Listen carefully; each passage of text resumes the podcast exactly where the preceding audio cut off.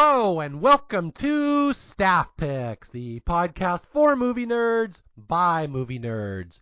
As always, I'm Mario Lanza and I am your host on our journey through the movies out there that just need a little more love. And today we have a very special episode of Staff Picks because I am stepping a little bit out of my comfort zone. I'm doing the first ever anime movie on Staff Picks.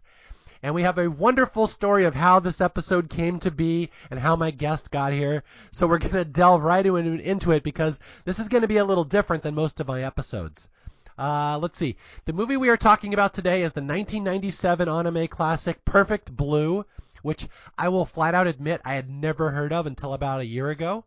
And uh, I've seen it a couple times now. I procured a copy, and it's actually it's a fun little thriller slash mistaken identity slash horror slash critique on modern consumer culture. It's a fun little thriller of a anime movie that is not really a kids movie like you think it might be just by looking at the fact that it's a cartoon. and so we're going to delve into that. This movie inspired a lot of other movies. It basically invented the concept of psychological horror in anime. This is a big, big movie that inspired stuff like uh, Requiem for a Dream. It inspired Black Swan. It's a big deal, and I'm really glad it was brought to my attention.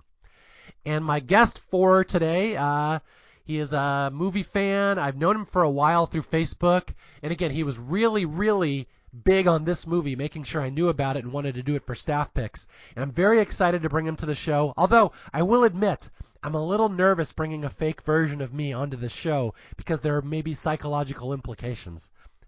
so anyway, welcome to the show for the first time, Andrew Kerner. Hey Mario, uh, super excited to be here. so tell us a little bit about uh, who you are and how you got here today.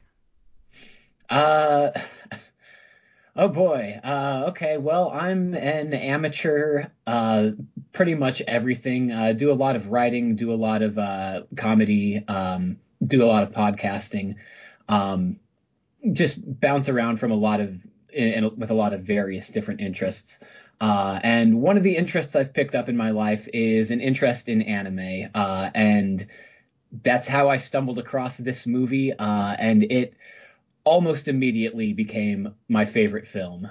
Uh, it is just uh, Satoshi Kon is a, a, genius in my mind. It's a shame that we lost him like when we did, uh, way too early. It was what year was it? I, I don't remember now. It was like ten years ago, 2010, I think. Yeah, pancreatic cancer, I think. Yeah, he died of pancreatic cancer. But yeah, it's uh, this is like his first big film, and uh, I've rewatched it, you know, a few times throughout the years, and it, it's weird because like it almost becomes more relevant every time I watch it, uh, just because like it had like it, it's very dated. You can see in like the tech that's used and whatnot. Uh, you know, people. The the main character isn't super familiar with the internet even, but like watching it nowadays, you're like, oh, okay, th- this has a lot to say about social media mm-hmm. and how we like perceive people just online as you know personas, as fake versions of themselves, uh, as opposed to like seeing the real them. Yeah, I want to follow up on that a little for people who have not seen this movie, which I'm guessing is most of the people who are listening to this podcast. It is about a pop star in Japan who decides to break from being a pop star and wants to be a serious actress. And it is all about all the ramifications that fall out around that among fans who love her, fans that think they know her. It's about celebrity culture. It's about stalkers. It's about the internet. It's about truth versus reality. It's about, you know, real people behind celebrity personas. It really is very relevant to today's day and age, which it's it, that really jumps out at me. I didn't realize when I first watched this this was a, this was a movie from the 90s. Yeah. Yeah, and that's um I really wanted to go back to the uh, the idea of like truth versus reality uh, because a lot of Satoshi Kon's films sort of focus on that duality, uh, and I I suspect that because of that, I would suspect that uh, he probably had a pretty big influence on Christopher Nolan because mm-hmm. I know Nolan films uh, have a lot of the similar ideas. Like uh, people have theorized that Inception is very heavily like inspired by his film Paprika, which is similarly about you know the the blending of dream versus the waking world. This one is like the persona versus the person. Um, he has uh, you know Tokyo Godfathers, which is largely about well, is this divine intervention or is this coincidence? Um, it's uh, you know a very interesting theme that he really drills down on. And Perfect Blue is where I personally like how it's handled the most, just because it has so many interesting things to say about sort of who we are as people and how we see each other. Yeah. Now, okay, would you say this is a horror movie? And I only ask that because I see a lot of reviews of Perfect Blue that point out how disturbing it is, how scary it is. In fact, I have to read a quote that I read just this morning. This is a review of Perfect Blue. This is a film that will leave you with profound psychological scars and the feeling that you want to take a long, long shower afterwards. so I'm curious about what would you how would you describe this movie? Like, is it a horror movie? Is it a thriller? What really is it? Um, uh, well, I guess what is a horror movie versus what is a thriller? Yeah. Uh, it's it had it definitely has major psychological horror elements, especially uh, when it gets a little further in and uh, the movie starts really playing with your perception and uh, honestly lying to you, the viewer, at some points. yeah, I, I, I will say I don't think I've ever seen a movie where there's more scenes where somebody wakes up and says, "Oh, it was just a dream." yeah. or was it? Yeah, okay. Well, we'll get into this question. We're going to delve into a lot of these subjects later as we get into the movie, but I have to tell the story of how Andrew got onto this podcast because I love this. So, this here's a good tip on to all you uh, novice staff picks listeners how to get uh, how to get booked as a guest on this show. Do you remember Andrew how you got my attention with Perfect Blue? Um, I uh, well, I know that uh, like when I became a, a, a, patron of yours, we discussed uh, briefly some potential staff pick movies or whatnot, but I don't think that I really got on your radar until I purchased a copy for you. yes, that is how to do it for all my listeners. If you if you personally buy me a copy and have it shipped to me and say please watch this and we'll do it on your show, that is an excellent way to have your movie featured on staff picks. you are the first person who has ever done that, Andrew. So I appreciate your tenacity. I, I put my thumb on the scale a little bit. yeah, so he sends me this anime, and I've I already realized I'm, I'm mispronouncing it. That I said anime. It's anime, right? Uh, it it's either pronunciation is fine. Uh, uh anime is, is probably the more proper Japanese pronunciation, but it's also based off of the English word animation, so well, what's the difference? Now I'm curious. I okay, I will flat out admit I know nothing about anime. I, I will tell you right now. Here's my history. Okay, for everyone, here's my entire history with anime to this day. In 1982, there was a cartoon called Star Blazers which I thought was the coolest thing ever. This Japanese anime show that was brought over to the U.S. It was on American cartoon. It was on American TV every morning. So every kid my age watched that before school, after school. It was the greatest thing ever. Yes, Space Battleship Yamato. Yes, yes, Space Battleship Yamato. And I loved that show. And I saw that in 1982. And then in 2020, you sent me Perfect Blue. So that's my history with anime. So, what's the difference between anime and animation? I'm curious. There, there literally is none. Anime is Japanese animation in the same way that you know you talk about French film. Mm-hmm. Uh, like anime has, you know, a cultural background. Uh, it has some of its own language. Uh, like you know, you know, film has its own language, and that language is going to be a little bit different depending on like where the movie is from that you're watching. Uh, because you know hollywood movies are different from independent movies are different from you know like japanese movies are different from british movies uh, different from french movies and so on. Uh, so anime is essentially just animation produced in japan. Um, and i think that anime has gotten the reputation it has just because like Japan takes animation seriously, whereas in America, it, it's sort of still viewed as more or less just kids stuff. Mm-hmm. Um, and like, there's plenty of Japanese anime that is, you know, kids stuff uh, that is intended for younger children, uh, but there's also plenty of stuff that isn't. Uh, so that that's kind of what I'm coming in here to try to uh, present. Like, anime isn't like just this niche subculture or whatnot. It, it's essentially, you know, a whole a, a medium that America is kind of behind on a little bit just because we're not taking it as seriously and not pushing it as, you know, a serious medium as opposed to something that's for kids. Yeah, and I will fully admit I fall right into that boat. I'm traditionally kind of biased against animated stuff. I don't really like most animated stuff. I'm not really a Disney fan. Like I like them for what they are, but they feel like they're kids movies. They're not really for me. I've never really liked The Simpsons. I'm like one of the only people my age who never really watched The Simpsons. It took me forever to give South Park a chance because I'm like, this is like a cartoon. So it's like, I am your typical American who really doesn't take animation seriously as an adult movie, which, like, when you sent me this movie, and I know, like, there's people who already love this movie, so this will sound very odd to them, but I'm just traditionally not an animation fan. I watched Perfect Blue for the first time, and I'm like, this is way more adult than I ever expected it to be. In fact, I will flat out say this is the rapiest movie I've ever done on Staff Picks. yeah, it it has some uh, some things in it.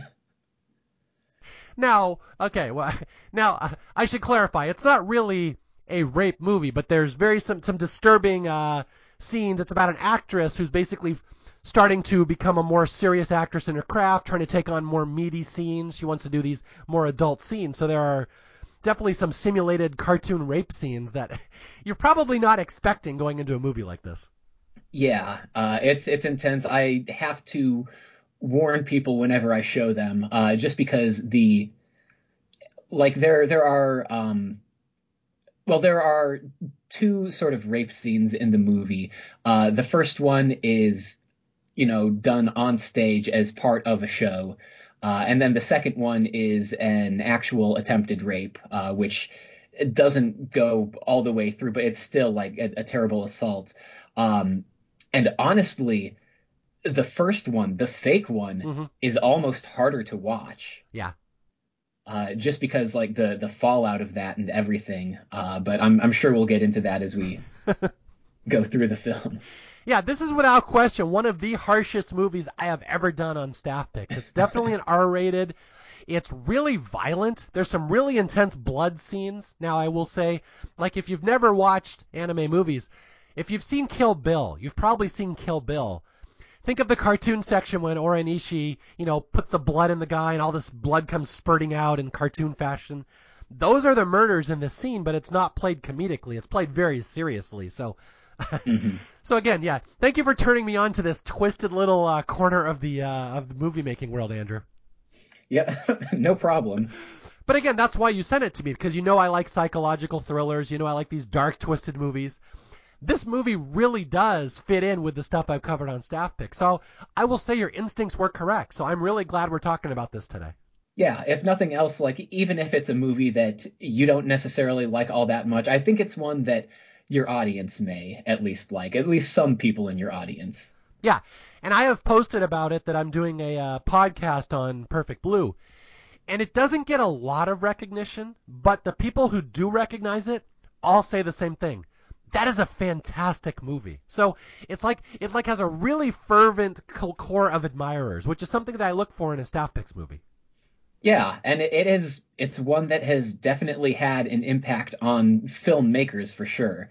Um, like I said, I suspect that Satoshi Kon was, or uh, that uh, Christopher Nolan was inspired by Satoshi Kon. Uh, I know for sure that Darren Aronofsky, uh, that hack fraud, pretty much ripped it off a, a, few times. Uh, there is a scene in Requiem for a Dream that is directly lifted from Perfect Blue and Black Swan has a lot of similar themes and a lot of very similar imagery, especially like in terms of the the reflection, which is a huge uh, visual motif throughout this movie. Yeah, I'm glad you brought that up because this is something I wanted to get into before we get into the plot. This movie is like ridiculously influential on a lot of stuff. And I kind of mentioned it at the start. I was reading the uh, Internet Movie Database and Wikipedia on Perfect Blue before we started this podcast. And I think I read somewhere that like there was no such thing as psychological horror in animation in Japan prior to this movie, which shocks me. Huh. I I wouldn't know for sure. I do know that uh, horror in anime is usually it usually gets a bad rap. There's not a ton of really good stuff out there in terms of horror anime. Huh. Um, yeah. Well, I was going to say that I was just reading all this trivia how this movie was never really intended to even be a movie. It was like a some kind of soft short or short short film animation film. It was like released to all these film festivals. It was really just an experiment in animation, and then it like slipped through because nobody really took it seriously, and it became an unexpected hit. Like, are you aware of all the back history and stuff? Uh, I am not, unfortunately. I haven't delved too super deep into it, but okay, that's fine. Yeah, it's it's basically that this guy just wanted to write a story. It's basically a critique of celebrity culture in Japan in the late 90s, where these, uh, I guess, J-pop idols and celebrities were starting to become overwhelmed by the fans, about by stalkers with the internet and stuff, which, like you said, is only more relevant today. I think people don't realize that. Mm-hmm. And uh, I, I, think one important thing to bring up in terms of like idol culture in Japan, uh, idol culture is very big. Um, it, it's kind of similar to like the the boy band culture that you know we have here, or you know pop idols here to an extent. Uh, but in Japan, it gets super fervent. Uh, there are there's a lot of stuff uh, surrounding sort of the idea of purity Mm-hmm. Like idols are not allowed to publicly date anyone uh, because then their fans can't sort of project a relationship onto them uh, of their own. They're like they're supposed to be accessible. They're supposed to be you know someone that everyone can love, and if they have a relationship, well, that undercuts that. So um, fans get super upset uh, when they find out that like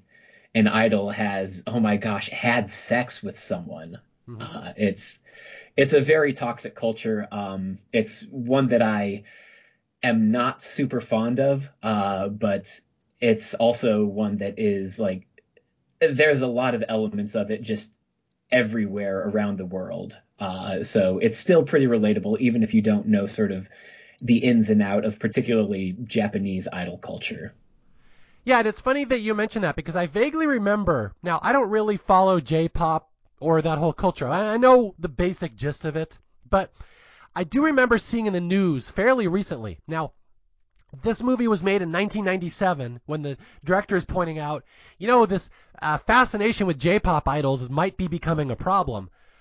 I remember just reading recently in 2021 or 2020 that it's like a huge problem now with these J-pop and K-pop idols committing suicide because there's so much pressure on them. Oh, oh yeah, I, I, I did not know about that. I kind of stay away from that fandom as much as I can. Mm-hmm. Uh, so I didn't realize that like it was as intense as it was. Yeah, I just read, I think it was within the last year, at least three or four stories about some famous J-pop idol at 22 just killed herself, jumped off a bridge, you know, took a handful of pills because the pressure is so much, and there's so much pressure from the uh, organization, from their agency to maintain a certain image, and the fans kind of creep in and try to, you know, make some fake relationship with them online. So like even though this movie is set in 1997, it's really, really relevant to today. I did, that's the one thing I really have to get across to people. Yeah, and like you, you can even see some of the stuff that uh, goes on with this in like reality TV. I know that you're, you know, you're a reality TV buff to mm-hmm. an extent. Um, one might say that. And uh, like you look at these people who have come out of an experience like Survivor, and oftentimes they do not come out of it well adjusted because they're these normal people who are thrust into the spotlight. And like you can really look at, you know, the first seasons where some of these people were like huge stars just elevated from absolute nobodies to huge stars. And a lot of people from like those early seasons of Survivor have just decided to stay out of the spotlight. And you can kind of see why. Mm-hmm. Yeah, this is a little rant I've gone on on Survivor podcast. I don't know if you guys listen to my reality TV stuff, but if you don't, that Survivor came out, biggest show in the world. Everyone was a celebrity that came out of that show. But there was a very important element that existed in 2000 that didn't exist 10 years later. And that was the fact that the fans could not contact the players directly. There was no social media. Mm-hmm. And nowadays, 20 years later, the fans are all over the players' social media. And you really see this creepy dichotomy that has crept in where fans have developed this this relationship in their head that they have with these players or this edited person they've seen on TV. And social media has made it so creepy and exacerbated it so much that I honestly, personally, don't think reality TV should exist in the age of social media. I think it's irresponsible. I think it's going to be very dangerous. I think someone's going to cross the line, and but just like Perfect Blue, I think a player is in danger at some point. So yeah. yeah, I've talked about this before, and this movie spells it out perfectly when fans get a little too obsessed with a fictional image of someone they see on TV. It really can be a problem because there's a lot of people out there who are not mentally well, honestly. Yeah, uh, and like we said, it's a movie that it is very dated in terms of the technology that we see in it, but like it's gotten even more relevant for the digital age with social media and all that. Uh, like the ideas it delves into. Social media has only made all this stuff worse. Mm-hmm. Okay, so we're going to get into the plot here in a second. I'll just say this is a movie about image and uh, celebrity image and celebrity culture and metamorphosis and pretending you're one person when you're really not. And who are you really deep down? And do the fans know you? Do they just think they know you? Again very relevant stuff all wrapped in this hilariously dated 1997 movie where people where there's scenes like people saying hey look at this. This is the internet. Let me type on the internet which always makes me laugh. Please can't you explain it in japanese? Dumb it down for me doc.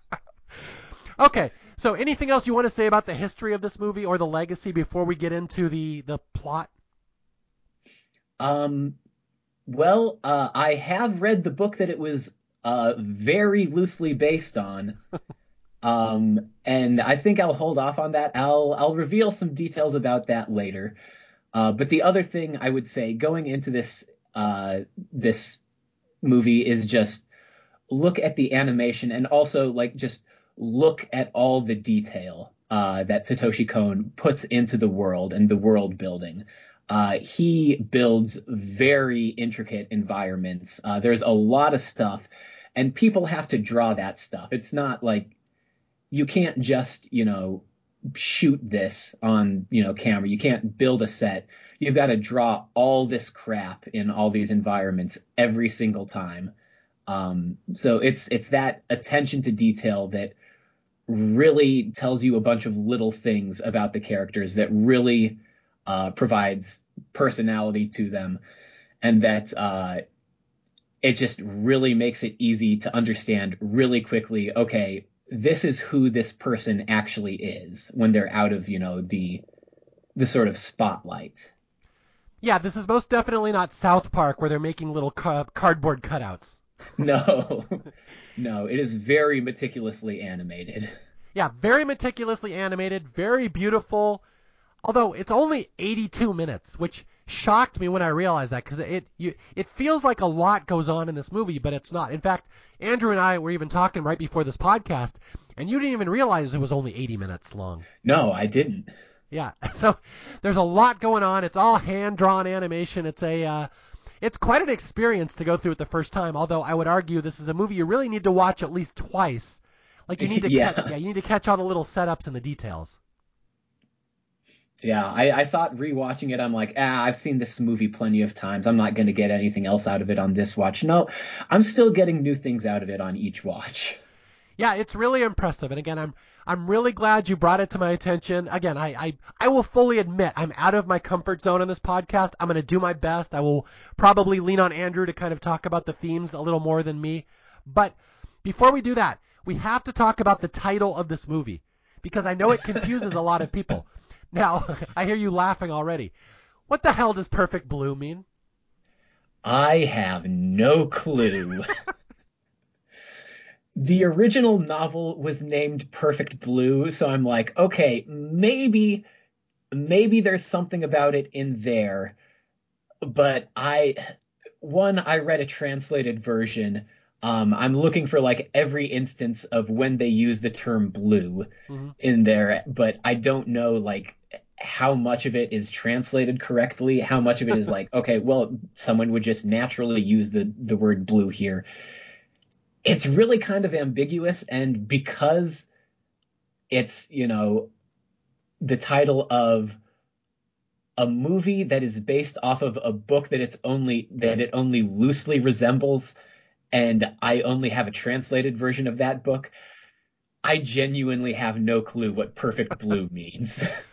Okay, I, I, I will admit, I know nothing about this. I only read this stuff on the internet this morning. I read one theory that blue is actually a word for happiness in Japan. Like in America, it would be sadness, but in Japan, it means happiness. So this movie is basically saying perfect happiness, which is kind of a uh, subtle little critique on how t- tortured the heroine is. I don't know if that's true. It's just one theory. I also read that at the end of the movie, when the heroine, you know, all is right in the world and she looks up in the sky, it's like the first shot in the movie where there's no clouds, it's just a perfect blue sky. So it's like the, the, the light at the end of the tunnel, perhaps? I don't know. That's possible as well, but it's not where the original came from. of course. And then there's the third theory that this is actually a movie about Smurfs. No, we don't know. N- neither of us know why it's called Perfect Blue. We just know this is an effed up little movie, and we are about to walk you through it. So, Andrew, are you all set for this one? Oh, I'm all set. Okay, I'll set you up, and I'll you know I'll turn on the the on off switch and let you go here. So, this movie is about a young pop star named Mima, and she's got a last name, but I will never be able to pronounce it right. What are you going to give it a try? Oh boy, I, I forgot to write down the names I needed to know. Yeah, it's like Kitagoe or something, or Kitagoe. Oh, uh, yeah, Kitagoe, that sounds right. Yeah, we'll just call her Mima for our lack of Japanese accents. Mima, or uh, also known as uh, Mimarin. Uh, Rin is just like uh, a cute little honorific uh, that it, it's it, it makes the name cuter, basically. Yeah, and that is one word to describe Mima. She's cute. She's uh late teens, early 20s. I don't know exactly how old she is. She's the uh basically the star singer in a trio of Japanese uh singers named Cham. They are a little J-pop group. And kind of explain the start of this movie with uh, Mima and Cham. All right. Well, uh, basically, Mima is having her last performance as a pop idol and it's to like a fairly small show. It's it's got a decent size but it's not like a big thing uh, and there's rumors about her you know starting to sort of uh, to to graduate from Cham.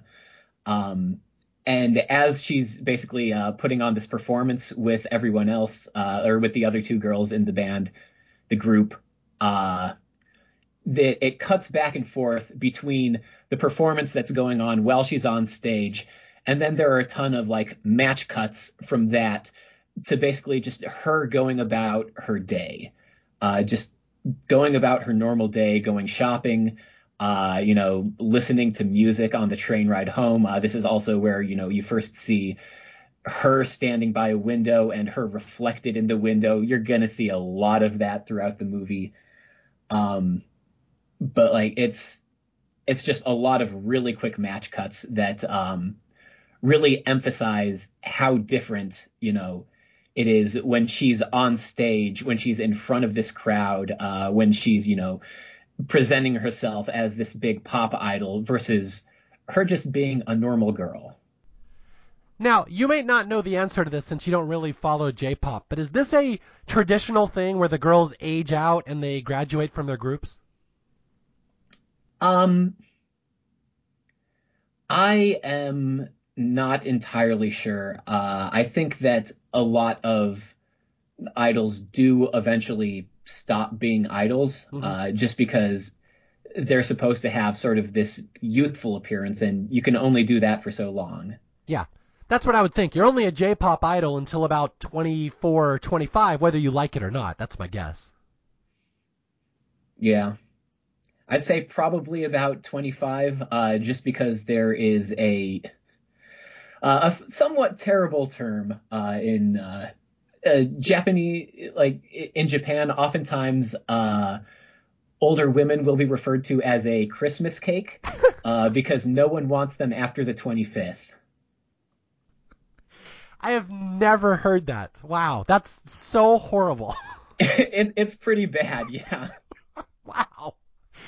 Wow, so this is the world we are living in where that is literally a term in Japan that when women turn 25 they become Christmas cakes.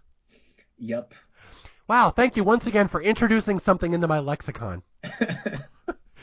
Okay, so so Mima is a pop star, you know, these bouncy young Japanese singers and they make bubblegum pop and everything's pure and innocent and what's the word kawaii? Kawaii style? Is that kind of the Hawaii. Yeah, that that kind of feeds into this. It's like means cute.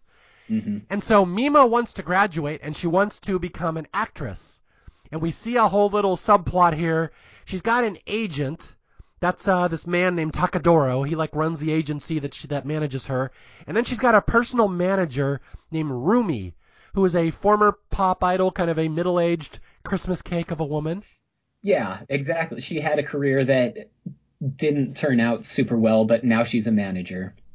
Yeah, and Rumi and Takadoro will become very important to this movie because one of them, her uh, the man agent Takadoro, wants Mima to graduate and become an actress, a serious dramatic actress, while her manager Rumi wants her to stay in pop and milk out this pop thing for as long as she can. So it will forever be a power struggle between over between those two over Mima's career.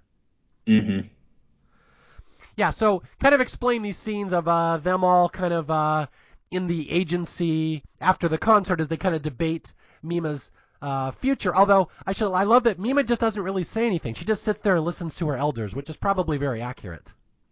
hmm Yeah, the the debate essentially boils down to you know the agents like no this is this is a good opportunity this gets her name out there uh you know cham is they're a fine group but they're not like you know a top group or anything. And he's like hey you know let's follow the money. We have this opportunity to get her into tv acting. This is going to be good for her career. And rumi's like no no she can make it as a pop idol. Uh you know this is something that's better for her anyway. Um and th- this is kind of intercut in the middle of the concert as well. Uh, we're we're gonna have to come back to the concert because there there's some important stuff that gets set up. Okay, so you're talking about the stalker, right?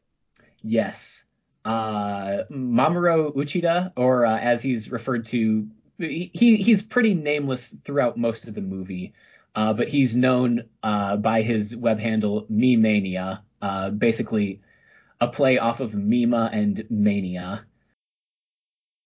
and uh, he he's working security at this concert.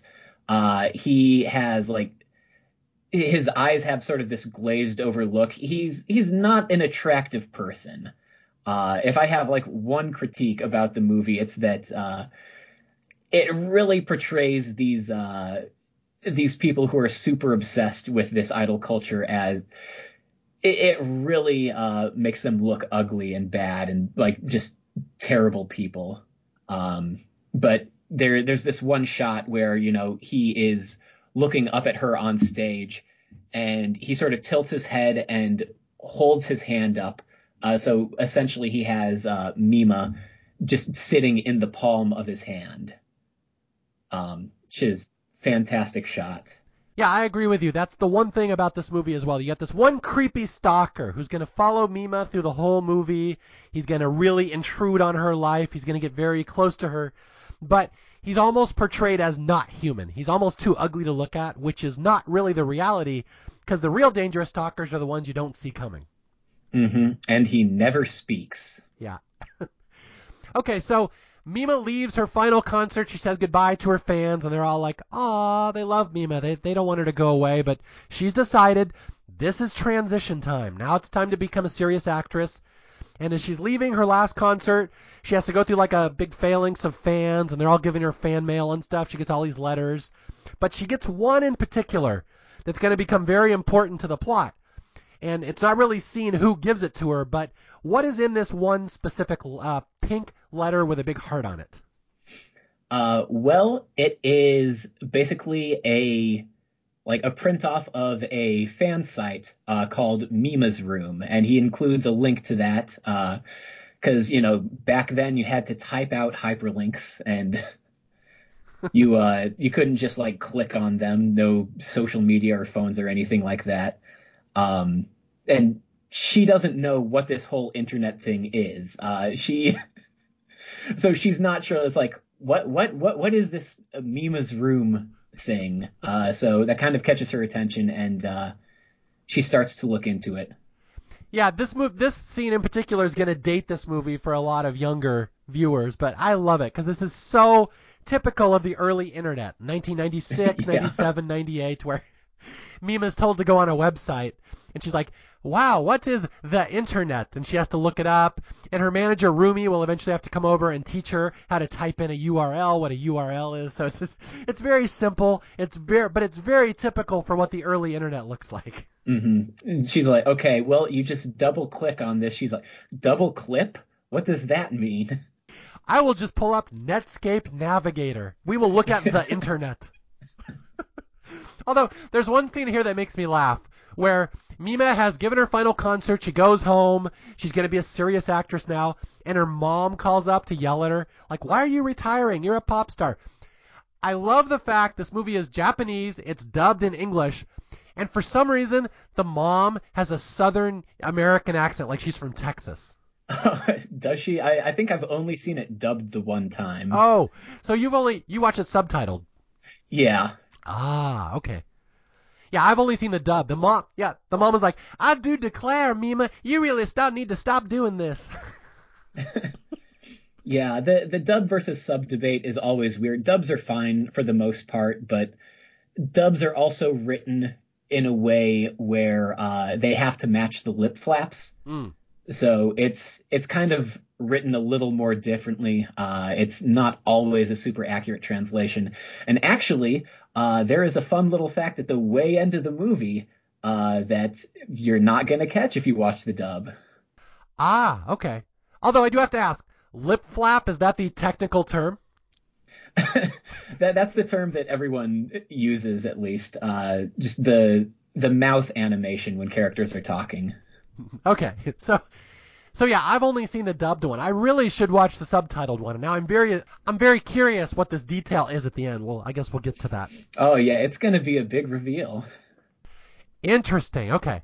Uh but yeah, on on the subject of the uh the phone call and the like the tech in the uh in, in the movie uh she gets at one point like this fax when she's at home. Like she thinks that her mom's calling back, but no, she's getting a fax uh, and it's printing off, and it just says traitor over and over again. Uh, it's from like a disgruntled fan because she has betrayed them by moving out of the pop scene. Uh, and there's just this absolutely fantastic transition uh, where the uh, like you can hear the fax printing machine making you know the the chugging sound, and then it transitions from that into like the background of you know a, a tense musical track uh, basically like using the the fax printer as you know the the basis for that. It's just a fantastic musical transition. Uh, and uh, that is when we get our first real big uh, jarring cut of the movie where she basically just says in response to that who are you? And it cuts to her on set at her uh, her gig because "Who are you?" is the one line of dialogue that she has in this role that she's gotten. Yeah, the the transitions between scenes are so cool in this movie, and it's gonna start getting into a fever pitch later, where you don't know if you're dream, in a dream or in reality. It's gonna get really jarring. Okay, let's talk about this the acting scene. So. Mima has been given a role on a TV drama. It's like a crime drama, kind of like CSI or something. I don't know. Yep. Double bind. Double bind. But she has the tiniest role possible, right? Yeah, she's the the sister of some side character, I think. Um, and it's just this one line, which is "Who are you?" Uh, or I think it's "Excuse me, who are you?" in in the dub. Yeah, it, it, again expanded a little bit to to match the lip flaps. Okay, I didn't realize that. Yeah, who are you makes way more sense. And that will become very significant to this plot where Mima will not know who she is.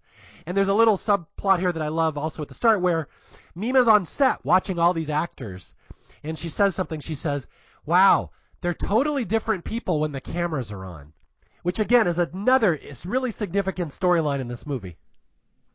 So uh, here is probably the best uh, point to drop some interesting knowledge about the book. Okay. Uh, because the plot of the book actually more closely resembles the plot of the TV show that Mima is acting in than the movie itself.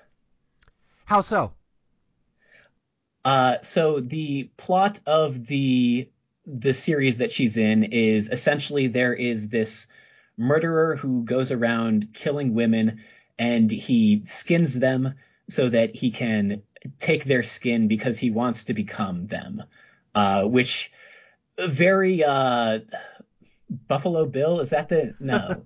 yeah, that's the guy in Silence of Buffalo the Lambs. Buffalo Bill, yeah. right yeah. from Silence of the Lambs. Yeah, um, hasn't necessarily aged fantastically as a plot point, uh, but the plot of the book is essentially a stalker uh, doesn't like that she's going through like an impure image change. Uh, so he wants to essentially steal her skin and uh, portray her as uh, like become her because he knows how to be, you know, good and pure and like for her. Uh-huh. Um, and that's essentially the plot of the uh, the television series Double Bind. Uh, and a fun a, a, fun fact about the lead actress in that, uh, Eri o- Ochai, Ochai, uh, yes, Eri Ochai, is that uh, she was actually a victim of that uh, serial killer in the original novel. She was originally like an idol who was very like very big on sex. Uh, but of course, she had to do everything secretly because she can't ruin her image. Yeah, it's really interesting. I was reading some trivia on this, and it kind of ties into what you just said that the book was about the killer. Now, for people who have not seen this movie, she's on a TV show about a killer, a serial killer who has multiple personalities, who's kind of a twist at the end who the real killer is. Her life will start to parallel that as well, where she will all of a sudden won't know if this is her real life or the TV show but I read that the book is about the killer. About it's from the killer's point of view. And the director, when he made this movie, said, "Well, that's not interesting. We've seen that before. We've seen Single White Female. We've seen Silence of the Lambs." He's like, "I don't want to tell that story. I'll just make the movie from the point of view of Mima and what it's like to have a stalker after you, to have your reality challenged." So he basically took the book and just changed the perspective. Yeah, and it, it's the movie is much better than the book. The book is pretty generic and straightforward, uh, and it does not have the fantastic twist that the uh, the movie does. okay, yeah, we'll get to that. Okay, so Mima's on set. She's acting in her first role. And again, we know she's making her fans mad. There's already people out there that are mad that she's not a pop star anymore, that she's going against uh, her image, that she's now the fake Mima, that this was something that will come up in the movie quite a bit, the fake Mima versus the real Mima. And this is where the line starts to get crossed, where when she's at the studio one day, somebody gives her a fan letter, but she doesn't open it. Her agent opens it, and what happens? Uh, well, the letter explodes. That's right. Mima's got her first letter bomb. Yep. Uh, and it had like the you you get to see like a portion of the letter and it says like the next one will be real Uh, and she looks over when this happens, and she just so happens to see uh, Me-Mania, the stalker, standing in the background, again working security, apparently. this guy must be a really highly regarded security agent. He gets so many security jobs. well, he probably only takes certain security jobs, uh, ones that certain people work on. Okay, yeah. So so Mima's life is starting to be a little bit threatened, although she isn't quite aware of it yet. She's a little too naive. I guess that would be one word to describe her, kind of naive in this movie. Mm-hmm. Okay, but here we go. So here comes the plot is going to start advancing very quickly. She's going to go home and she's going to check out the internet because she wants to read this website, Mima's Room. So explain Mima's Room to people. So Mima's Room is a a fan site. It is a blog essentially that uh, is from Mima's perspective. Uh, and it is written as if, you know, it's Mima just going about her day. And uh, she reads it off. It's like, you know, I uh, I got off the train left foot first this morning. Uh, you know, it's a little habit of mine. It's always going to be a, a good day when I do that. Uh, and she laughs at that. She's like, wow, they really know me. Uh, and then she reads further and she's like, you know, I went shopping, uh, you know, for fish food for my fish. Uh, I bought cow brand milk, uh, which I love, uh, just cow brand milk. It's such a stupid generic. Is that stupid in the generic that, name? That's in the subtitled version too. Oh, is it not? it is. I mean, it is in the dubbed. Is it also in the? Subtitled? Yeah, it, it's in the subtitled version that it's cow brand milk. Uh, it's like you know only cow brand milk will do, and uh, that's the point where she starts getting creeped out because she's like, oh, this person uh, really knows me. Uh, and she starts to realize just how much her privacy is being invaded by this. Uh, that she has a stalker yeah, and we should really point out the timeline of this movie.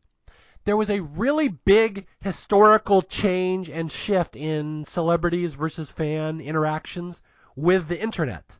And this would be really hard to grasp if you grew up later. But in 1995, Mima would just be a pop star, would go home, they'd write gossip magazines about her perhaps. But that was the, that would be the extent of it.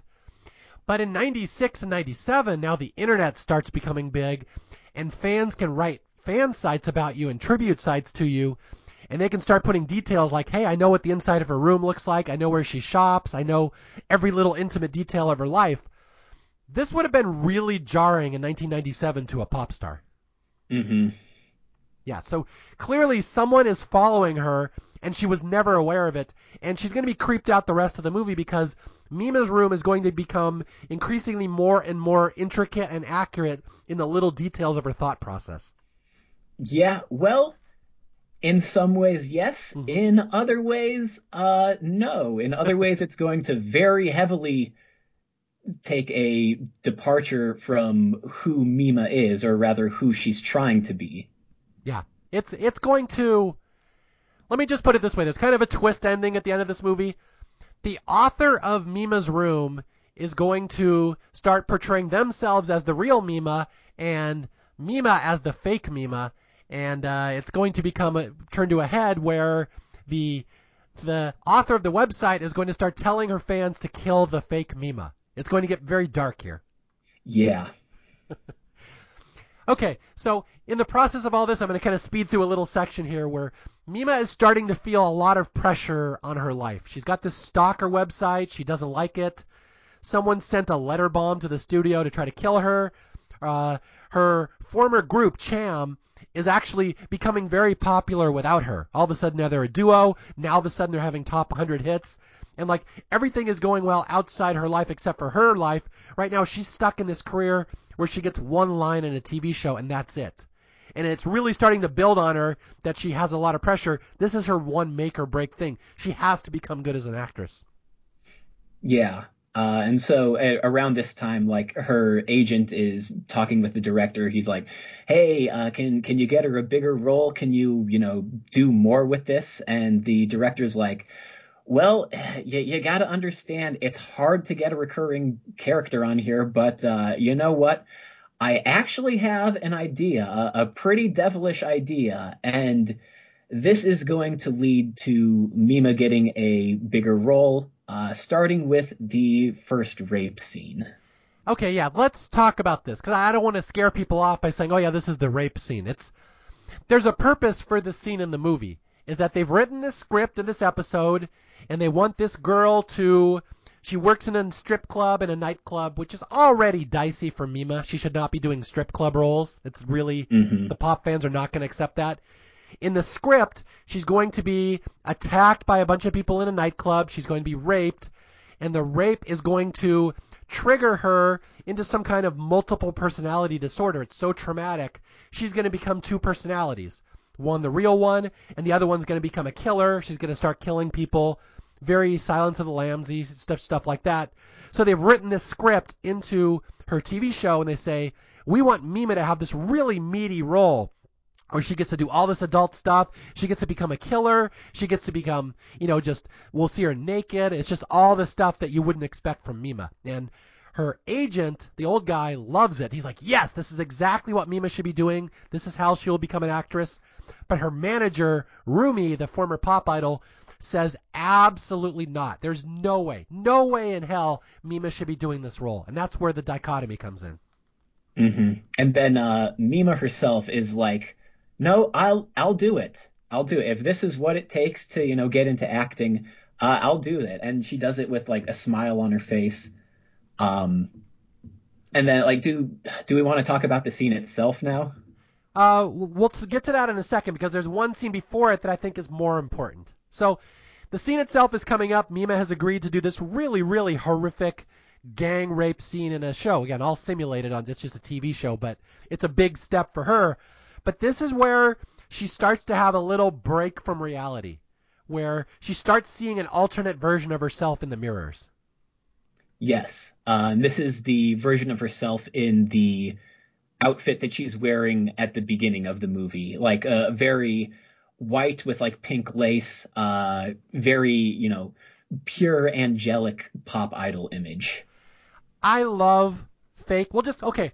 I won't call her fake. We will call her Pop Mima. I love Pop Mima in this movie. She's giggly and she's pink and she's got this really distinct bounce where she bounces on one leg all over the place and she's so happy, hmm but she's twisted as all hell. And she's the she's the alternate version of Mima and she will start Mima will start seeing this alternate version of herself in windows, in mirrors, just on the street. And I just love how creepy this Pop Mima is. Okay, and so with that, we're going to go into the actual the rape scene, the simulated TV scene where Mima has to do her first adult scene ever in a uh, TV show or anywhere really. And this one is really, you said it earlier, this is a tough one to watch. Even though it's 100% simulated, the other actors even apologized to her saying, you know, we're sorry we have to do this. And Mima's like, oh, that's fine. This is just what I have to do. But this one is rough to watch. Yeah. Uh, and uh, fun little detail, or maybe not so fun uh, little detail, is that the outfit that she's wearing is surprisingly similar to the uh, the outfit that she wears at the beginning, the one that Pop Mima wears. Hmm. Uh, it's you know similarly, it's kind of uh, it's it's a white dress with like pink frills, and it, it's kind of a sexier version of it, but it's still very similar to the Pop outfit. Yeah, so it's very symbolic. She is destroying Mhm. her pop image forever. That that's what she's doing deliberately here. Yeah.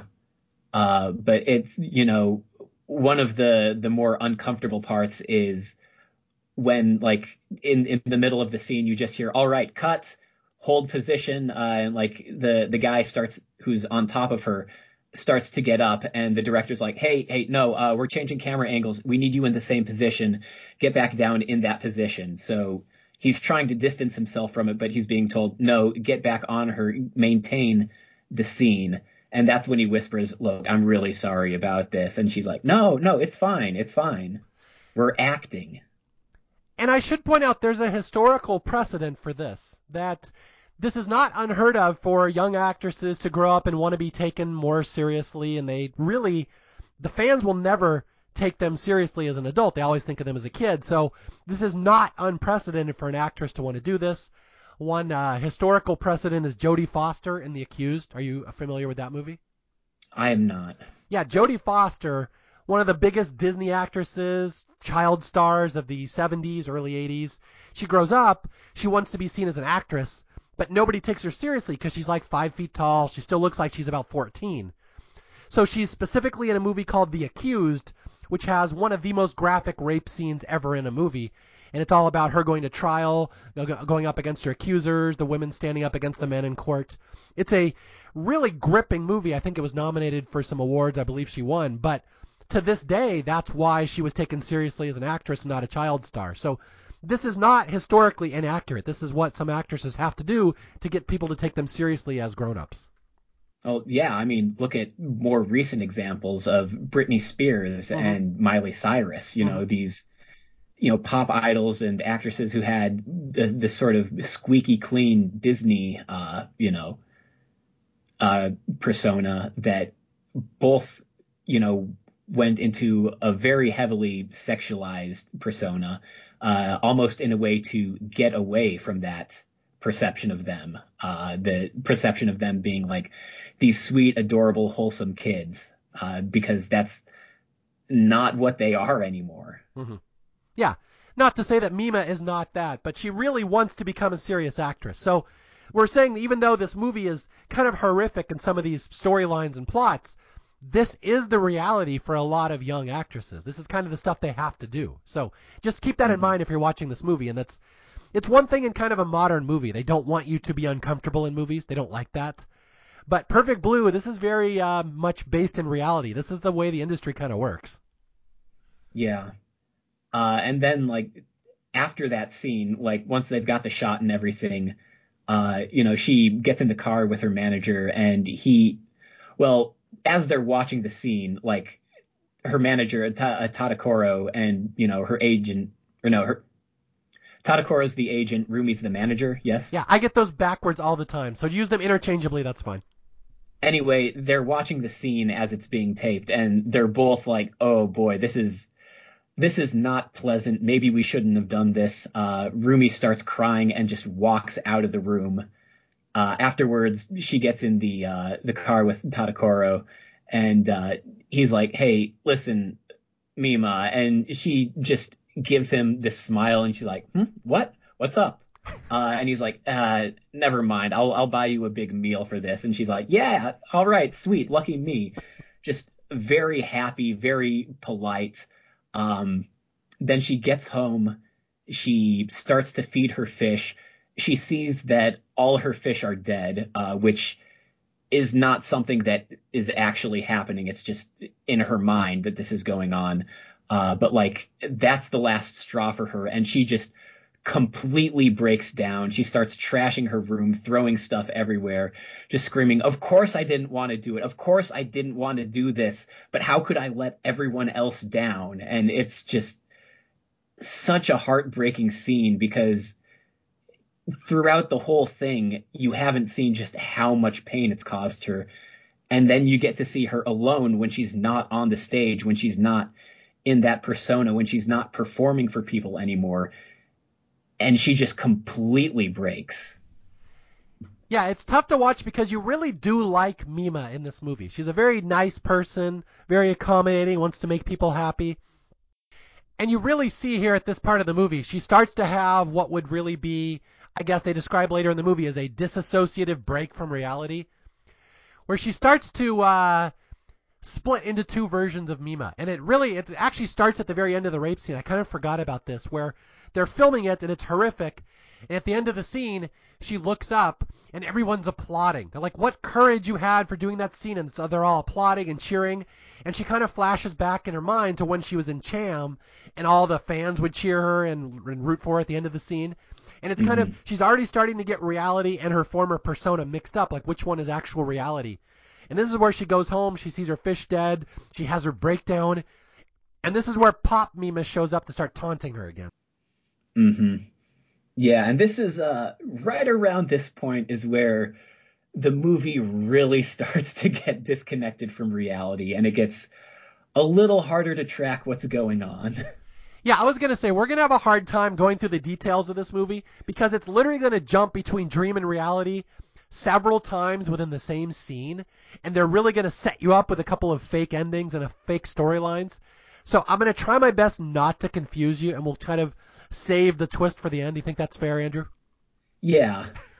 it's it's really difficult because like it, the movie starts straight up lying to you at this point. Uh, there are like several different characters whose uh, grasp on reality may not be fully there, uh, but it is um, like you start getting just these really abrupt cuts, and while they follow the previous scene thematically, uh, they are completely different locations, completely different scenarios, uh, and it makes it really hard sometimes to realize that you've even transitioned from one scene to another for a few seconds. Yeah, like I said at the start, I don't think I've ever seen a movie where there's more instances of something horrible happens and then Mima wakes up and says, "Oh, it was just a dream." And then you learn, "Wait, maybe it wasn't a dream. Maybe this was part of the TV show. Oh, no, this was reality." So, it's going to ping pong all over the place, and that's why we both said you kind of have to watch it twice to really catch how they're doing it because the transitions are actually quite brilliant, but you have to know what's going on first. Mm-hmm. okay, so we'll skim through this. So this pop idol version of Mima keeps appearing to her like a ghost. Ha ha! Told you you shouldn't have become an actress. Look what you did to yourself. You're dead now. Ha ha ha ha. And she always again bounces away on the one leg, which is such a creepy image. I just mm-hmm. love that mm-hmm. image. Yeah, and she's like light as air. She's like she'll be hopping on street lamps and everything. Uh, you'll see later she she'll bounce alongside a car at like going at full speed. And that's one of the things you couldn't do in live action, which I guess is one of the benefits of, of anime. You can do that in animation. You could not have a live actor bouncing around on screen on the top of lampposts. Uh, I think one thing that starts happening pretty shortly after uh, the the rape scene is that in interviews and whatnot, she starts outright saying, oh yeah, I, I want to be known as Mima the actress. I don't want to be known as like Mima the former pop idol. Uh, she starts changing how she dresses. Like if you look, she starts dressing a lot more maturely, um, just completely changing her wardrobe. So she's going through like a full image change around this time as well. Yeah, and to be fair, they're saying her career is starting to take off. The ratings on the TV show are getting better and better. So her acting career is really starting to blossom. Like there's no chance she's going to go back to being a pop star now. But this is where, like you said, the tone of Mima's room, remember her stalker website, is going to start changing. Mm-hmm. so, so how does it change? How does it get a little more dark here?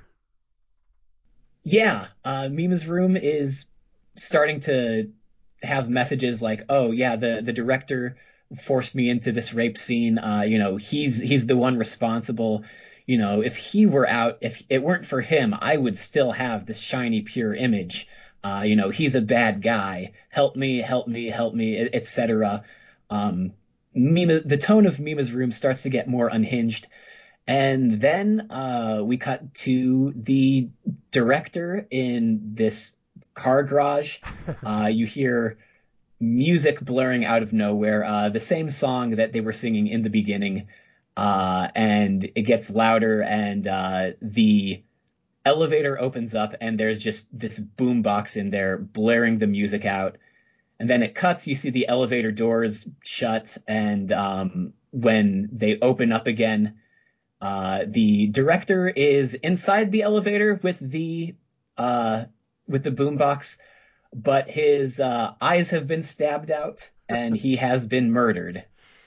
Okay, yeah, let me put this into perspective for you. So, Mima's Room website, which again, every Mima fan in the world reads, is now purportedly coming from Mima herself, starts saying things like, Help me, help me, they have me trapped as an actress, please save me. And it culminates in the director of the TV show having his eyes cut out. So, Mima's website is basically calling for a jihad at this point, saying, please kill everyone who's trapped me as an actress. Please, I need you. I'm desperate. And Mima is freaked out because she's like, I didn't write this. This isn't coming from me. And again, this is one of the breaks with reality from fans, reality TV, all this social media that there could be stuff out there that's purportedly from the person, but it's not. But a lot of fans will believe it as gospel, and it's very dangerous. hmm Although we should also point out this is where Pop Mima really starts to turn in the screws to real Mima, where she shows up as a, in a dream again. And this is the start of stuff. She's like, "Of course you didn't write the website. The real Mima wrote it. You're not the real Mima anymore." And Mima's like, "Of course I'm the real Mima." And and this ghost, the pop star, is like, "No, you're a has-been. You're a filthy woman now. You're a slut. You do rape scenes. You do topless scenes. You're filthy. You're dirty. You'll never be able to live in the spotlight now. Giggle, giggle, giggle. Your image is tarnished. So, yeah, it's really, the taunting really begins here. And uh, her image is about to be even more tarnished because, uh, like, you hear some of her former fans discussing that she is going to do a uh, a shoot with a photographer who usually does some pretty racy stuff. Oh yeah, absolutely. We we do get a lot of cartoon boob here. I kind of forgot about how much nudity is in this movie. Yeah, there's a lot of nudity. so Mima does this uh somewhat it's a tasteful topless photo shoot as you would see in a lot of magazines. A lot of actresses would do at this stage in their life and yeah, Mima's fans are not going to have this, and Mima's room is not going to have this, and the stalker is not going to have this. It's all hell is going to break loose from here on out. You you see Me Mania, the stalker, like he is just going into essentially every store he can, buying every copy of the the uh, magazine so that no one else can read it. Uh, no one can see her tarnished image. Uh, he has to preserve it. He has to protect her. Yeah, because that is his role. I am your protector. Although I guess we forgot to mention that the stalker guy, Mimania, is emailing with with Mima at this point. Someone he thinks is Mima anyway. Yes, he is not writing Mima's room. I think that's confirmed. Uh, but he is in communication with whoever it is who is writing it. Yeah, so he thinks he has a close personal relationship with Mima. And again, Mima has nothing to do with this website. All she wants to do is be, be an actress and get away from the pop world. But this stalker website is following her. Someone is emailing people in her name, pretending to be her, saying, help me, protect me. So all hell is, I mean, it's just a big shitstorm is coming for poor Mima, who is essentially going to have a nervous breakdown for the last 30 minutes of this movie. Mm-hmm.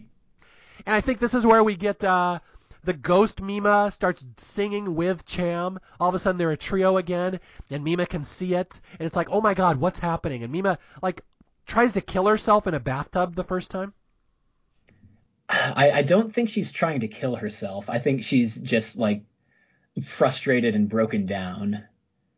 Um, I, I, don't think she's trying to drown herself, but yeah, this is the bathtub scene that uh, Requiem for a Dream lifted shot for shot. And the director even admits that. That's not even an implication. He's like, yeah, I just stole that from Perfect Blue. Yeah, and there was like for a while there was um uh, there there was you know a thing going around that uh, Aronofsky had you know gotten the rights to Perfect Blue in order to make that, but it's come out more recently that no, he he just lifted it, uh, like he didn't pay for it or anything, uh, so fans have turned a little bit on Aronofsky because of that. okay, so poor Mima is in trouble because this stalker is being told, please protect me. There's a fake Mima out there trying to pretend she's me. Please protect me. Kill anybody who gets in the way. So it's going to get really violent here. And uh, this is where, all right, I'm going to be real careful here. this is where we start jumping into the jumps between reality and fiction, where it's especially notable in a scene where Mima is talking to a therapist for the first time. Yes. Yes. Uh, which one is that? This is the one, the first one, when uh, the the therapist is saying, "Well, how do you know this is that you're the real person? Like, how do you know that the person you are right now is the same person you were two seconds ago? We can have more than one personality." And Mima's like, "Really? I don't think that's true." And I'm like, "That's something a shitty doctor would say." But then, but then, but then there's the line, and this gets a, a repeated many times to the last end of this movie, where the doctor says, "Well, don't worry. Even if there's a fake version of you, it's just an illusion, and there's no way illusions can come to reality." Yeah, dreams cannot become reality. Uh, and then I believe it's revealed that this is actually not Mima talking to a therapist, but Mima's character on set, uh, acting out a scene. Yeah, again, it's going to get really confusing. All you have to know is almost every scene from here on out to the end of the movie is you think it's Mima in reality, but it's actually Mima on the TV show. And every time you think it's her on the TV show, it's actually her in reality. And she has no idea. She has she has fuck all any idea of what the hell's going on. Her head is just spinning. She doesn't even know who she is. All she knows there's fake versions of her out there. There's a ghost version of her singing. Like at one point there's a chase where she has to chase the ghost version of herself out into the street. Yeah. Uh, and I, I think that we also get like a scene of Rumi visiting her, but it's played like three times in a row.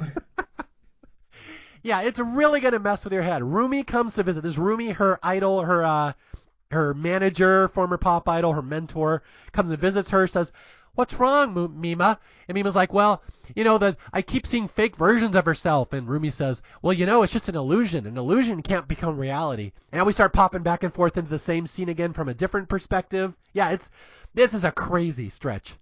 Rumi, it, it's been a while since I've seen you. What? No, I was here yesterday.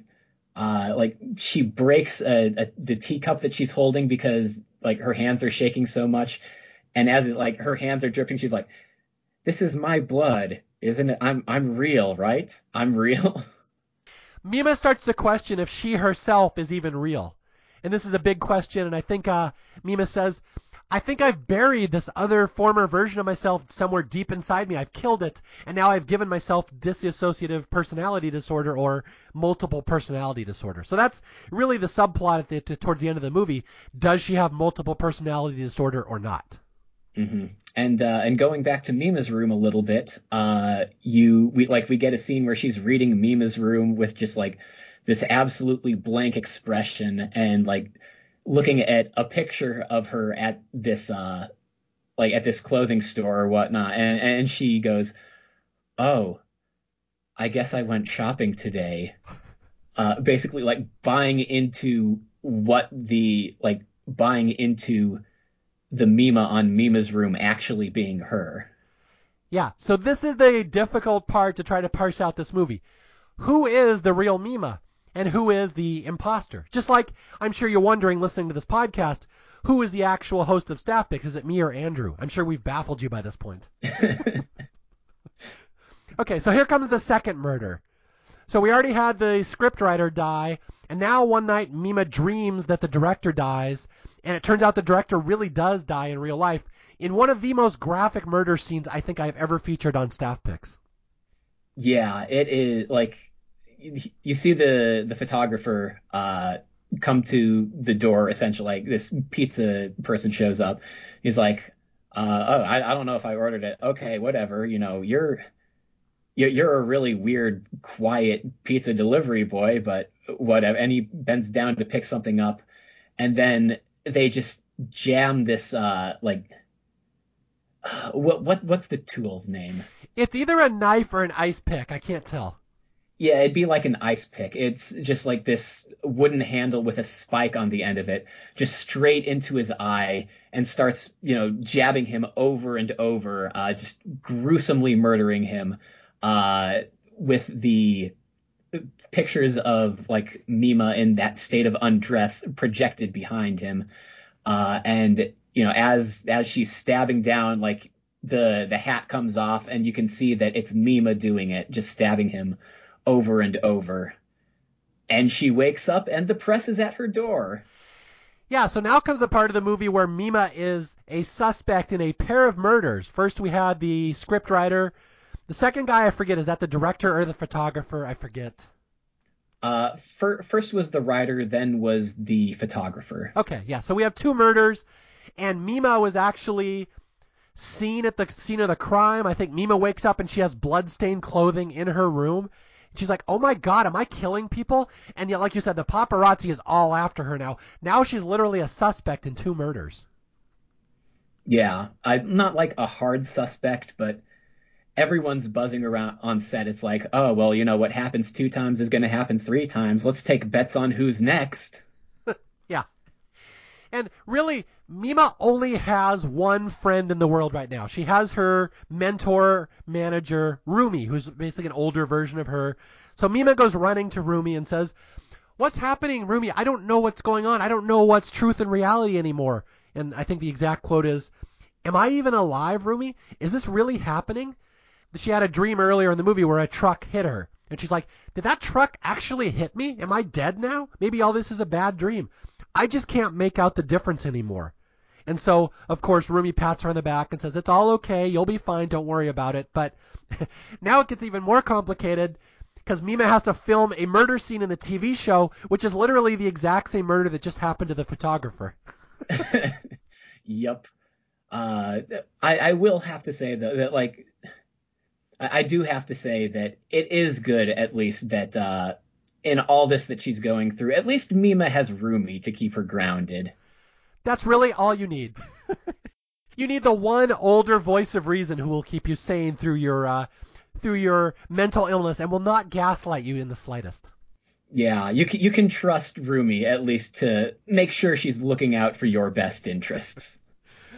Okay, yeah. So here's the murder scene where Mima has to film a scene where she kills a guy with an ice pick in the eye, which is exactly what happened last night. Which I really think the actors union would have a problem with her making making her do the scene the next day.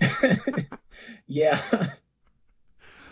But in the scene, we even see Mima talking to a doctor, and the doctor says, "Who are you, Mima? Are you an actress or an idol?" And Mima's like, I don't know anymore. I don't even know who I am. And then we find out this is actually a scene in the TV show, and then it's a scene with a real doctor. Like, what the hell is going on in this timeline? Yeah, no, it's uh with the the scene that we see is basically uh she's like who who are you? Oh, oh I'm I'm Mima. I'm an actress and you see, you know, the doctor go into the other room, start talking with someone. It's like, okay, well, you know, she she's a former pop idol who thinks that she's uh you know, an an actress. She she's created this fake persona to protect herself from the murders that she's done. And then you see it stop and it rewinds and we see the scene again. And that's when you realize, no, this movie has just flat out lied to you. the scene was actually her in character being like, oh no, I'm I'm a model. Oh yeah, she's this former, you know, actress who thinks that she's a model now. She's taken on her sister's identity. That's the plot of the show. Yeah, if you've seen the movie Black Swan, it rips off this storyline so hard here. Again, that hack fraud Darren Aronofsky. yeah, so I love that this is literally the plot of the TV show. Oh, she's this girl named Yoko, and she got attacked and raped in a strip club, and because of the trauma from the rape, she formed this form this uh, alternative personality called Mima the pop star. So they've literally written this into the TV show, which is totally messing with this poor girl's head. She has no idea who she is anymore. Yeah, and then we hear, "All right, cut. That's a wrap. That's uh, that's a wrap. Double bind is officially in the can." Yes. And uh, I think she's walking out after that, and she's really not sure who she is at some point. Uh, and she refers to uh, Eri Ochiai, the uh, like the lead actress, by her character's name, and she's like, Oh, did, did you forget? No, I'm I'm Eri. I'm not my character. Remember, dreams cannot become reality. And then I think she says something along the lines of like, "Don't worry, you'll stop dreaming soon." you know what the funny thing about this movie is? The the first time you watch it, you have no idea what's going on. The second time you watch it, you realize the plot is actually really straightforward. there's, yeah. yeah, there's actually not too many twists and turns. It's really straightforward. We'll get to that at the end, but let's go how the movie presents it here. Because uh, now we're going to get the final attack. Mima has finished her role. She wraps. She goes down to the dressing room. And this is where she is finally attacked by the fan, her stalker, Mamania, who thinks he is killing an imposter to protect the real Mima. Mm hmm. And uh, in his assault, you hear him speak for the first time, and it is just the whiniest, most obnoxious, least threatening, high-pitched voice ever. Wait, are you are you daring to tell me that reality TV stalkers are whiny and annoying? How dare you? what I, I would never imply such a thing. yeah, so he uh, corners Mima down in the basement. Why there's no security, I don't know but he finally gets a hold of oh, her. No, it's it's on set. It's on set at the strip club where the uh, the fake rape was uh, was staged. Oh, that's okay. He's going to kill Mima for daring to film a rape scene that kills the purity of original Mima. He's going to do it on the exact same stage where she filmed it, and he means business. Like this is a brutal attack when he tries to kill her. Yeah, and he like he's trying to rape her himself at this time. Yeah, which which you said surprisingly is actually less difficult to watch than the filmed one because I think they kind of gloss over this one. They know they know we don't need two scenes of Mima being simulated rape twice in one movie, so they really kind of gloss over this one a little bit. Yeah, uh, and like during the attack, like Mima, I think she gets stabbed a few times. Mm-hmm. Uh, nothing mortal though. Uh, but then, like when he's attempting to rape her, like he's got her legs tied up with his belt, uh, and she manages to grab a, a hammer from like a tool belt that's been left behind and just smash him in the head and knock him out, knock him unconscious and escape. It's funny, that's the one scene in the movie where someone gets hit with an object and not killed, but it's surprisingly the most difficult to watch. Like, he gets hit in the head with a hammer, and the hammer just sticks in his head for a second, and his eyes kind of scramble, and then he falls over. It's really kind of disturbing the way it's shown. Yeah, he's like staggering around and screaming and then just collapsing. Yeah. So she's literally attacked by this guy. She fights him off with a hammer, and she looks up, and all of a sudden the director and all the crew is there, and they're like, "Good job, you filmed the scene well. Nice work. That's a wrap." And she's like, "Wait a minute, where is this?" And you have no idea if this is a dream or not. No.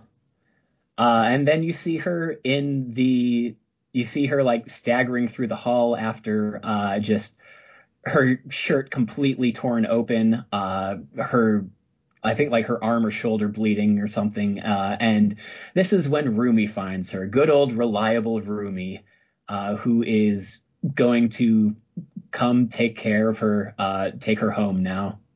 That's right. Thank God the den mother figure there, the mentor. Rumi is going to take care of, of Mima, make it all better, and we're going to go home back to Mima's room.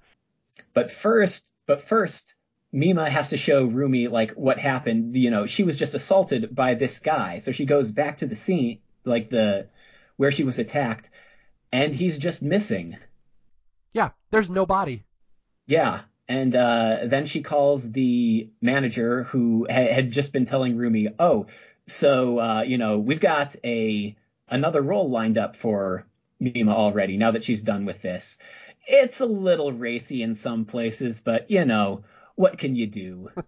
uh, so it's clear that he's going to keep pushing her with racier roles, uh, and Mima tries to call her uh, her manager, uh, uh, you know, Tadokoro, and doesn't get a response. And Rumi's like, "It's okay, you know, we'll we'll take you back to to Mima's room now." and this is where you see that uh, Mimania and Tadokoro have themselves both been murdered. That's right, both with their eyes cut out, as in the signature of the murderer in this movie. Mm-hmm. So now we are going to get to the big twist ending, and I, I guess I forgot to mention at the start of this podcast, this movie has a huge twist at the end. Although I am curious if anybody ever figures out this twist by the end of the movie. I personally think this movie is so confusing and so, you know, uh, mean, not mean spirited, blatant with its misuse of reality versus truth. I cannot imagine anybody would have picked out this ending, but it does make perfect sense when you actually know what you're watching. Yeah, on a rewatch, it there's a lot. You're like, oh, okay, I, I get what's going on. But on an initial watch, it really does a good job of misdirecting and making it seem like me mania is behind everything. Yeah, so it turns out the stalker who's been following her this whole movie had nothing to do with anything. He was really just some tool that uh, Mima's real stalker was using to try to kill her and get her out of the way, so the real Mima could take her place and become Mima. And again, here we go with the black swan ending, the single white female ending. You've seen it in lots of other movies before. This is one of the best instances I've ever seen of it in a movie. But again, it only really will make sense to you the second time. So here we go, Andrew. Let's go to the twist ending of this movie. Yes, Mima wakes up and she is in her room. Well, no, that's not entirely true. Uh, she is in Mima's room which looks very similar to her own, but is a different place. Uh, and she is looking for Rumi, who has taken her here. And Rumi comes out in Mima's old pop idol outfit. and you see in the mirror beside her Pop Mima. Yeah, this is uh, really interesting. And again, it's something that only really I think could have been done in an anime movie. I don't know if you could do this with a live action actress where when Mima is looking at her mentor Rumi, all she sees is Pop Mima, which is the evil version of Mima. But in every mirror image off to the side, you can see it's just Rumi in a wig. And Rumi is older and heavier. She's a sort of a Christmas cake, I guess one would say. yeah. She clearly doesn't look like Mima, but to Mima, she looks exactly like her. And this is really just signifying how nuts in the head Mima has been driven throughout the course of this movie. Mm-hmm. And she's like, uh, no, stop this. What are you doing, Rumi? You're scaring me. And you see Rumi have like this moment of cognitive disson- dissonance where she's like, Rumi? Rumi. Oh, Rumi went home. uh, like just editing Rumi out of, you know, her reality where, you know, she has become Mima. Uh, and this is where uh, Rumi takes it upon herself to uh, kill the spare. yeah. So this movie is a movie about dissociative personality disorder, multiple personalities, whatever you want to call it. It's just not Mima who has it. And that's kind of the cool little twist. Her manager, Rumi, has had this all along, that she's been reliving her pop career through the younger Mima, and she absolutely cannot handle that Mima has given up the pop career, given up the career that she herself was not able to have. And Rumi has somehow snapped, ha- thinks that she's Mima, and she's going to kill the real Mima now. So now we get a really vicious knife battle at the end between these two women. Mm-hmm. The the big chase scene where you see like you see uh you know Mima being chased by this pop Mima who is just floating across all these fire escapes and everything, just not breaking a sweat, just this perfect airy image of a pop idol. And then every now and then, uh, you see her run past a window and you can just see Rumi running as fast as she can, completely out of breath, just straining. Yeah, it's really well done. And again, the first time you watch it, you you'll kind of get what's going on, but the second time it will really click home but there's some great Rumi quotes here at the end where, again, this movie metamorphosis, perception, uh, image versus reality. Who's the fake one? Who's the real one? And Rumi says, I'm a pop idol, and a pop idol has to sing. But you're fake, Mima, and you keep getting in my way. You know, Rumi was furious too. Then she has another line here. Pop idols are always protected by their fans. They'll do anything their idol says. And you know, Mr. Mamania failed a little bit though, so I guess I have to do it for him instead, which is a fun little critique on these, you know, gullible idiot fans doing anything a celebrity says. Oh, do this. Oh, you know, put this hemp oil, wear this. Oh, this uh, essential oil. So it's a really interesting critique on celebrities says and fans do, and it's a really it's not veiled at all here. Yeah, uh, and then like this this harrowing chase ends with uh like this window ends up getting broken uh and Mima is grappling with Rumi and she grabs the wig that Rumi's wearing off of her um and you can see uh like it at, one point in the fight like Mima is trying to hold Rumi off by just strangling her like trying to keep her from stabbing her and you can see like Mima's like the the fake Mima's face just morph into Rumi's. Uh, but when she pulls the wig off, like Rumi reverts back to herself for a bit, mm-hmm. uh, goes chasing it, which is uh, through the broken window, leans down, impales herself on a shard of glass. Yeah, I was going to say, I love how much of the final fight takes place in front of a mirror, which is so fitting. And then Rumi accidentally impales herself on a broken mirror, which is, again, just so thematic. Mm-hmm uh, manages to grab the uh, the wig, staggers back like in extreme pain. Uh, she's still drawn as Rumi at this point. Uh, staggers out into the street, puts the wig on, turns around, and she's Mima again. And you get just an absolutely iconic shot of like Mima or this this fake pop Mima with blood running down her face, uh, just giving this chilling smile. Uh, and then the truck comes for her, and she stands up and spreads her arms as if it's the spotlight, as if it's millions of cheering fans. I'm so glad you brought up that shot. So that is an iconic shot because that's the shot that jumps out at me as well. Mm-hmm. It is it is one of the most well known shots from the movie. Yeah, this is so cool. So you have fake Mima out in the street, and she's been, you know, she's been stabbed in the chest. She's about to die. She's bleeding to death, and she knows the gig is up. It's all over, and she she sees a truck coming for her. And if you've never seen it before, it's just so cool. She just has this angelic smile on her face and spreads her arms, and it looks. You see the headlights coming directly at her. It's going to plow into her like her one last moment in front of all the J-pop fans. They're all cheering for her, and they, I think they probably insert some sound effect of cheering if I don't forget there. Yeah. It's really cool, and and Rumi is about to die, but the good-hearted Mima will not let her die, and she saves her.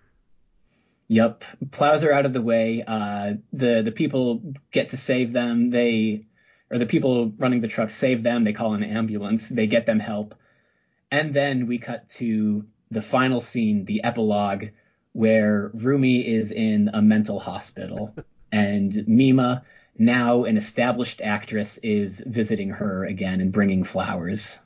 Yeah, so Rumi is destined to live out her her life in the mental hospital, and the doctors even say she still thinks she's a pop star. It's the saddest thing. She just walks around all day. Sometimes she thinks she's Mima, sometimes she doesn't. Like, we just don't know if she'll ever get better. And you see it from Mima's point of view outside, who her life is all turned around and everything has worked out well, and she's a serious actress, and you're very happy. And on the way out, Mima's leaving the hospital, and there's two doctors or two nurses there who see her and say, "Oh, that can't that can't be the real Mima. That's just an imposter. Why would Mima come to some no but no name mental hospital?" Yep. And this is where we get the final shot of the film where Mima gets in her vehicle, uh, looks like pulls down her sunglasses, looks in the rear view, rear view mirror, and we see her say through the mirror, No, I'm real. And this is where I'm going to drop a little bit of fun information on you about the difference between the dub and the original Japanese track. I'm dying to hear this. I'm dying to hear this. What is this? The final line delivered, No, I'm real, said again into the mirror, is delivered by Rumi's voice actress. wow, that changes things significantly. It does.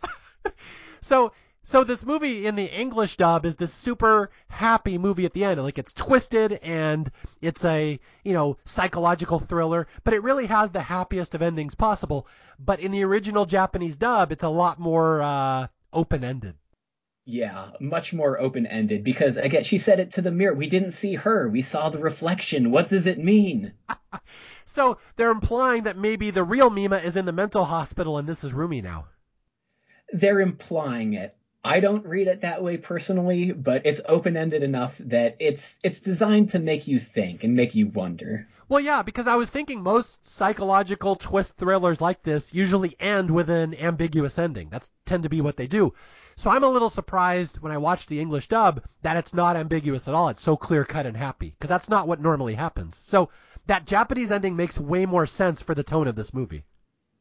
Yeah, and it's it's kind of hard to tell that it's Rumi's voice actress instead of Mima's, but it's it's there and it's been well documented that yeah, it's for the last line they had Rumi's voice actress say it. Wow, yeah, that really does change the viewing. Just one little detail like that.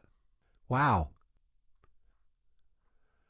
So I think we've actually gone through a very complex movie. We we kind of yada yada over a lot of it, but I'm trying we're trying to make it easier for you because it's interesting if you watch this movie the second time how straightforward it is. Now, why don't you explain the plot maybe in a straightforward way without all the bullshit? Uh, all right. The plot of this movie is that a pop idol is transitioning into becoming an actress. Her manager does not like the direction her career is taking. She does not like that she's tarnishing her image. And she decides, all right, well, if I can't stop her, I will kill everyone who's trying to force her into it, and I will try to become her. That's it. Yeah, that's the whole movie. And, and, everything other than that is just set dressing to try to tell the story in a more interesting way. But it's just Mima being tormented by her manager who cannot handle this career change and is mentally ill to begin with. And that's really the whole movie. It's a story that has three point of view characters, sort of, who are all unreliable. Like, Mima is definitely going through some issues with her image and who she is and is losing her grasp on reality. Uh, Mimania has clearly lost his grasp on reality, and Rumi, we learn at the end, has lost her grasp on reality as well. So that makes it really difficult to tell what's going on at some points. Uh, on this past watch, I even thought that potentially like that one scene between uh, Mima and Rumi that plays over and over again may have actually taken place in Mima's room and was from Rumi's perspective potentially. I'd have to go back and check to see if that's the case. Wait, but wait, in Mima's room or in Mima's Mima's room? Which one are we talking about? In the the fake Mima's room, the one that Rumi is writing. Yeah, I love that Rumi lives in a an apartment that literally is just decorated exactly like Mima's. That that makes things so much more complicated. Mm-hmm. yeah, but anyway, that is a uh, fun little psychological thriller, a pretty twisted little movie, but again, very influential, and it does a lot of stuff really well. And again, I, I don't know anything about anime. I may never watch another anime movie again, but I'm really happy you brought this one to my attention because as psychological thrillers go, this is a fun one. Yeah, it really is. So, uh, do you have anything else to say or plug or uh, details about this movie before we sign off here? Um, I think that's about all I had. All I can really say is like, I really wanted to showcase this movie just because, like, well, one, I thought it would be cool to get the first animated film on here, but no, you did South Park. I'm like, well, at least I can pitch this as the first foreign movie, and then you do like Spoorloos the Vanishing. I'm like, damn it, now I have to try to sell this as the anime movie. And I I don't want anyone listening to this to think of it as like an anime movie. This is a proper film. It just ha- happens to be animated and it happens to be in Japanese. Yeah, it's uh, maybe the bloodiest movie I've done so far in staff picks, so you got that going for it. I guess I do. It's definitely the rapiest movie. I don't know if that's really a badge of honor. maybe not the biggest badge, no. Yeah, but again, I read this quote at the start. This is a actual sentence from an actual review that I do love. This is a film that will leave you with profound psychological scars and the feeling that you want to take a long, long shower afterwards, which I think is very fitting, to be honest. Mm-hmm. And like you said, fan culture has really only gotten worse since 1997. So even though this movie feels dated, it really is not. Because if you know the reality of what like reality stars and celebrities and social media have to deal with, even the most benign reality TV stars, I mean, they're getting.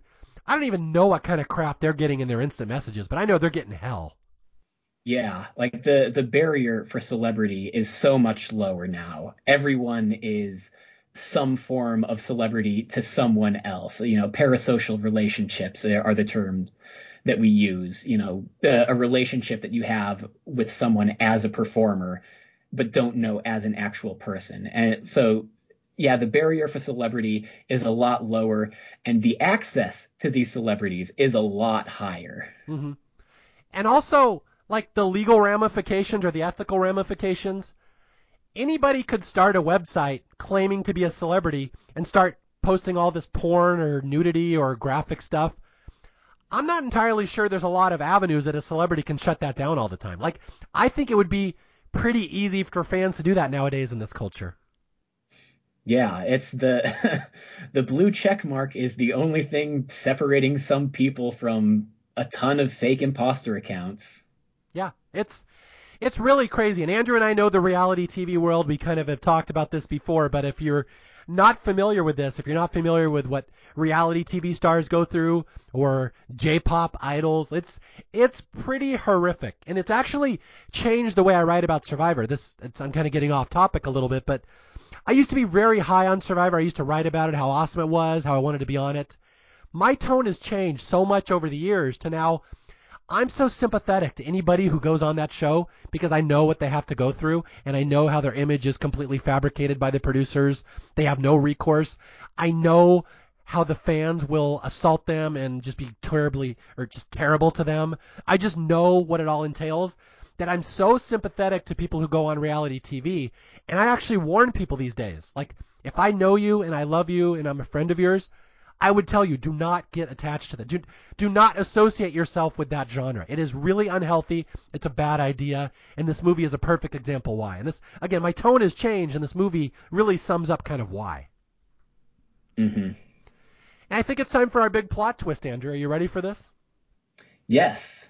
Now, I promise some plot twists in this movie and also this podcast. So this is where we reveal the big one that I am actually not the real Mario, the host of Staff Picks. I am actually the fake one. All right. Once again, this is Mario Lanza, and this is Staff Picks.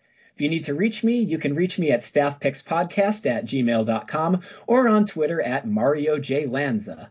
And until next time, I'll be searching for more movies that deserve more love, and I'll try to find somebody interesting to come on and talk about them. Talk to you guys later. Stay away from the internet. Bye.